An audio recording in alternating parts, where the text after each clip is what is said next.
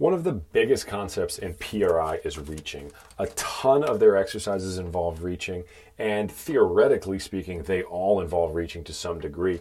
And there's a lot of reasons that you can reach. If we're just talking arms here, we can reach with our arms to push our rib cage back to expand that posterior mediastinum. You can do it selectively with one arm to activate certain abdominals, et cetera, et cetera, et cetera.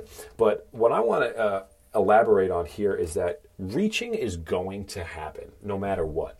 If you're not reaching with your arms, if you're not reaching with the proper, the reachers, the true reachers of your body, the functional reachers of your body, something's going to reach. And a great example of that is if you don't reach with your arms, you're going to reach with your lumbar spine. You're going to reach with your low back. Your lumbar spine is going to come forward. It's going to produce more lower doses. So if you can't reach with your arms to pull your rib cage back, you're going to go ahead and do it with your lumbar spine. Another great example: if you can't reach with your knees, when we talk about reaching with your knees, we're talking about a posterior pelvic tilt. We're talking about a little squat, so your knees can go forward, your hips can unlock, and you can have some mobility in your hips. If you can't reach those knees forward, we can even talk about that as dorsiflexion. If you can't reach those knees forward, maybe you're going to reach with your eyes. Maybe you're going to be reaching forward with your eyes to create a sympathetically driven visual system to close out your peripheral awareness and only be able to focus on your central vision. Another example would be let's say you can't reach with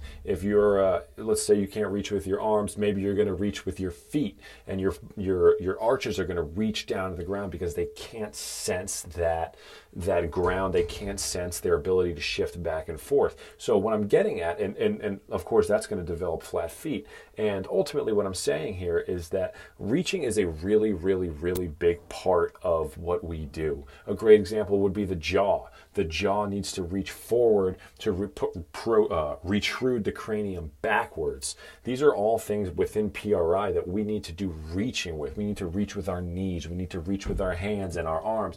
We need to reach with our jaw so that we don't reach with the compensatory reaching mechanisms of the feet, of the eyes, of the ears, even and the lower spine, et cetera, et cetera, et cetera. We could talk about external rotation, the ribs reaching forward. There's so many things that are reaching forward when we don't want them to, because we're not doing enough reaching with the things that we do want it to do. So it's just another compensation, and it's another reason. It's a great analogy to show you that reaching is going to happen no matter what, so we might as well make the reaching with what we want to reach with: our knees, our jaws, our arms, just to name a few. So whenever we're working out, whenever we're trying to do some rehabilitative program, understand that reaching needs to be involved.